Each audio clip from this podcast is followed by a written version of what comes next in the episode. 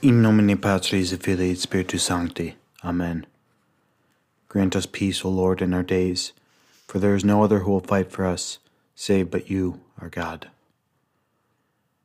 The following is a reading from Father Alban Butler's Lives of the Saints. January 26th. Saint Polycarp, Bishop of Smyrna, Martyr.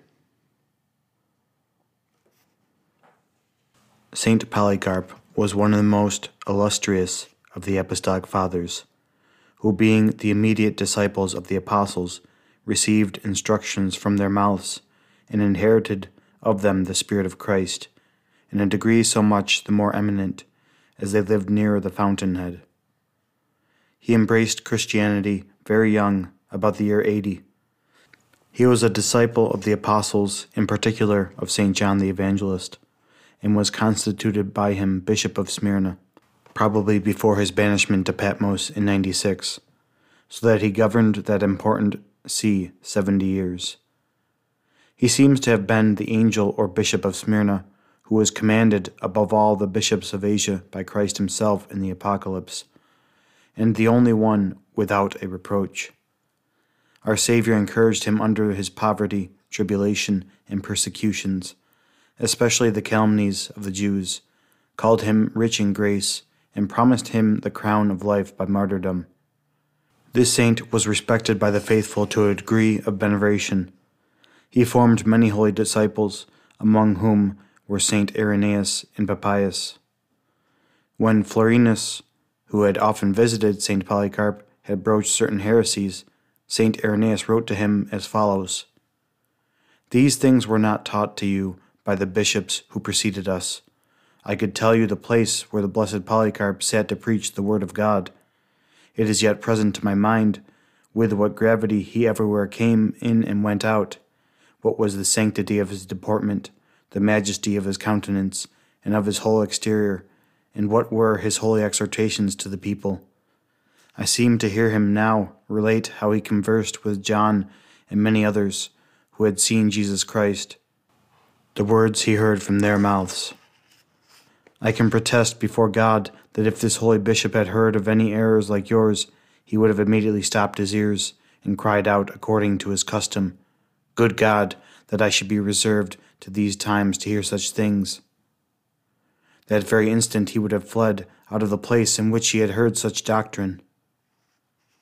St. Jerome mentions that St. Polycarp met at Rome the heretic Marcion in the streets, who, resenting that the holy bishop did not take the notice of him which he expected, said to him, Do not you know me, Polycarp?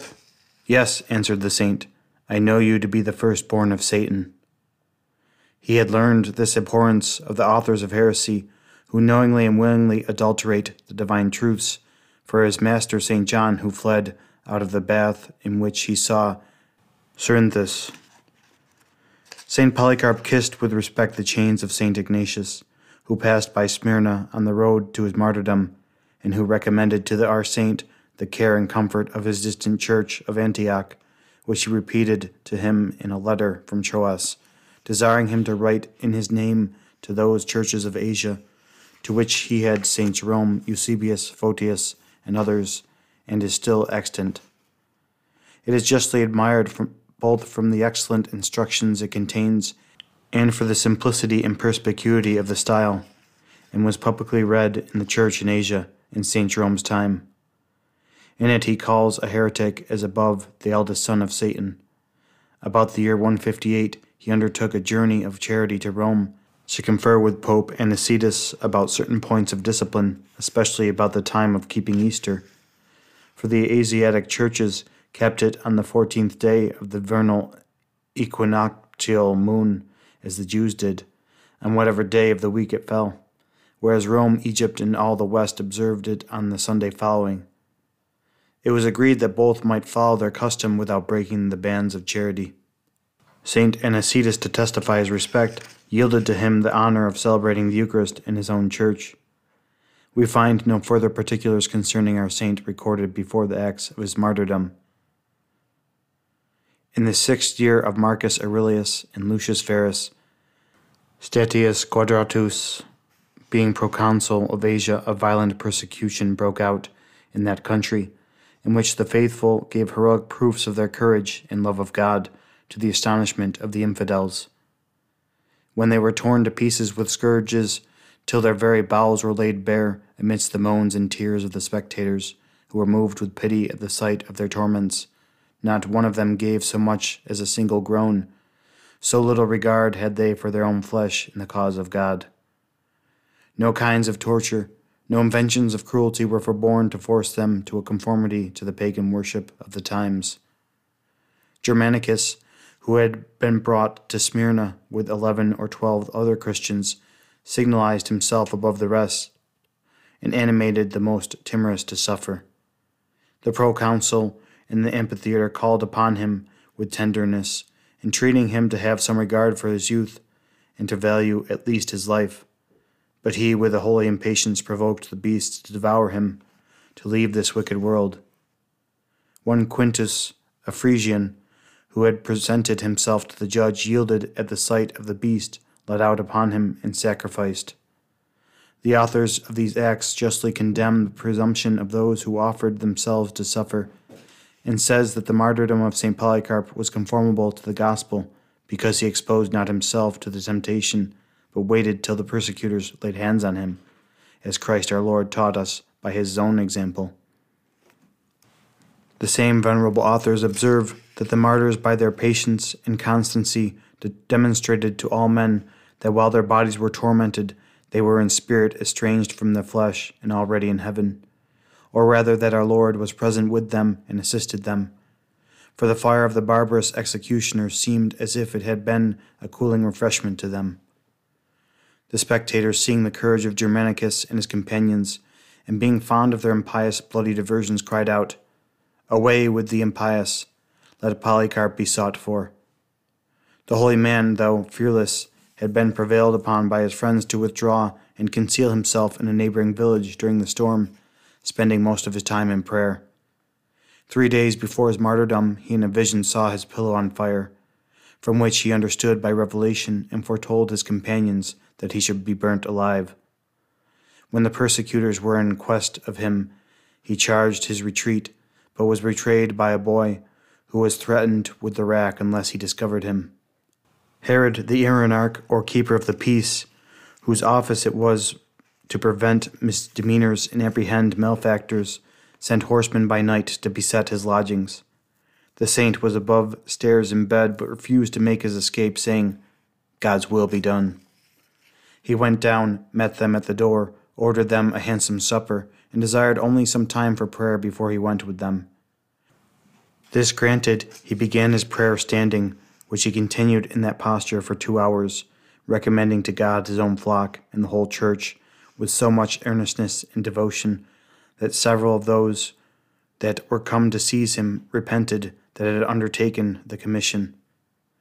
They sent him on an ass and were conducting him towards the city when he was met on the road by Herod and his father, Nicetas, who took him in their chariot and endeavored to persuade him to a little compliance, saying, What harm is there in saying Lord Caesar, or even in sacrificing to escape death?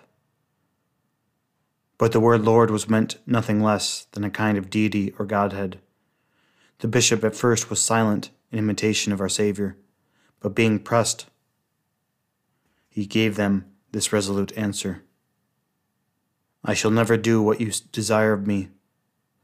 At these words, taking off the mask of friendship and compassion, they treated him with scorn and reproaches, and thrust him out of the chariot with such violence that his leg was bruised by the fall. The holy man went forward cheerfully to the place where the people were assembled.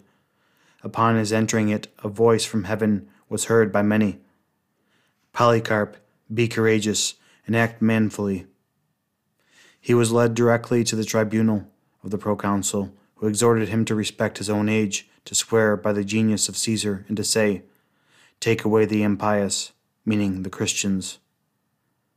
The saint, turning towards the people in the pit, said, with a stern countenance, Exterminate the wicked, meaning by this expression either a wish that they might cease to be wicked by their conversion to the faith of Christ, Or this was a prediction of the calamity which befell their city in 177 when Smyrna was overturned by an earthquake, as we read in Dion and Aristides.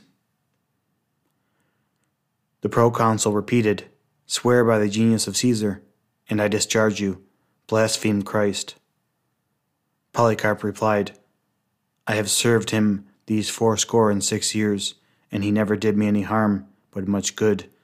And how can I blaspheme my king and my Saviour? If you require of me to swear by the genius of Caesar, as you call it, hear my free confession. I am a Christian. But if you desire to learn the Christian religion, appoint a time and hear me. The proconsul said, Persuade the people. The martyr replied, I addressed my discourse to you, for we are taught to give due honor to princes as far as is consistent with religion. But the populace is an incompetent judge to justify myself before. Indeed, rage rendered them incapable of hearing him. The proconsul, then assuming a tone of severity, said, I have wild beasts. Call for them, replied the saint, for we are unalterably resolved not to change from good to evil. It is only good to pass from evil to good. The proconsul said, If you condemn the beasts, I will cause you to be burnt to ashes. Polycarp answered, you threaten me with a fire which burns for a short time and then goes out, but are yourself ignorant of the judgment to come, and of the fire of everlasting torments which is prepared for the wicked. Why do you delay? Bring against me what you please. While he said this and many other things, he appeared in a transport of joy and confidence, and his countenance shone with a certain heavenly grace and pleasant cheerfulness, inasmuch that the proconsul himself was struck with admiration. However, he ordered a crier to make public proclamation three times in the middle of the stadium, as was the Roman custom in capital cases. Polycarp hath confessed himself a Christian. At this proclamation, the whole multitude of Jews and Gentiles gave a great shout, the latter crying out, This is the great teacher of Asia, the father of the Christians, the destroyer of our gods, who preaches to men not to sacrifice or to adore them they applied to Philip the Asiarch to let loose a lion upon Polycarp. He told them that it was not in his power because these shows had been closed. Then they unanimously demanded that he should be burnt alive. Their request was no sooner granted, but everyone ran with all speed to fetch wood from the baths and shops. The Jews were particularly active and busy on this occasion. The pile being prepared, Polycarp put off his garments, untied his girdle, and began to take off his shoes, an office he had not been accustomed to, the Christians having always striven who should do these things for him, regarding it as a happiness to be admitted to touch him. The wood and other combustibles were heaped all around him. The executioners would have nailed him to the stake, but he said to them, Suffer me to be as I am. He who gives me grace to undergo this fire will enable me to stand still without the precaution. They therefore contented themselves with tying his hands behind his back, and in this posture, looking up towards heaven, he prayed as follows O Almighty Lord God, Father of thy beloved and blessed Son, Jesus Christ, by whom we have received the knowledge of thee, God of angels, powers, and every creature, and of all the race of the just that live in thy presence.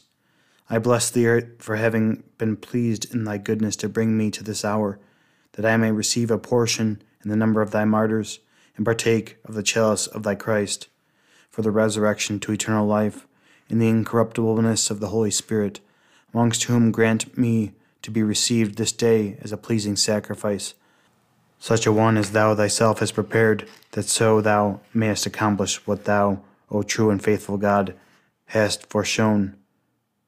Wherefore, for all things I praise, bless, and glorify thee through the eternal high priest Jesus Christ, thy beloved Son, with whom to thee and the Holy Ghost be glory now and forever. Amen. He had scarce said Amen when the fire was set to the pile, which increased to a mighty flame. But behold, a wonder say the authors of these acts, seen by us, reserved to attest to it to others. The flames forming themselves into an arch, like the sail of a ship swelled with the wind, gently encircled the body of the martyr which stood in the middle, resembling not roasted flesh, but purified gold or silver, appearing bright through the flames, and his body sending forth such a fragrancy that we seemed to smell precious spices. The blind infidels were only exasperated to see his body could not be consumed, and ordered a spearman to pierce him through, which he did, and such a quantity of blood issued out of his left side as to quench the fire. The malice of the devil ended not here. He endeavored to obstruct the relics of the martyr being carried off by the Christians, for many desired to do it to show their respect to his body. Therefore, by the suggestion of Satan, Nicetas advised the proconsul not to bestow it on the Christians, lest, said he, abandoning the crucified man, they should adore Polycarp. The Jews suggested this, not knowing, say the authors of the Acts, that we can never forsake Christ, nor adore any other, though we love the martyrs, as his disciples and imitators, for the great love they bore their King and Master. The centurion, seeing a contest raised by the Jews, placed the body in the middle and burnt it to ashes. We afterwards took up the bones, say they, more precious than the richest jewels of gold, and deposited them decently in a place at which may God grant us to assemble with joy to celebrate the birthday of the martyr.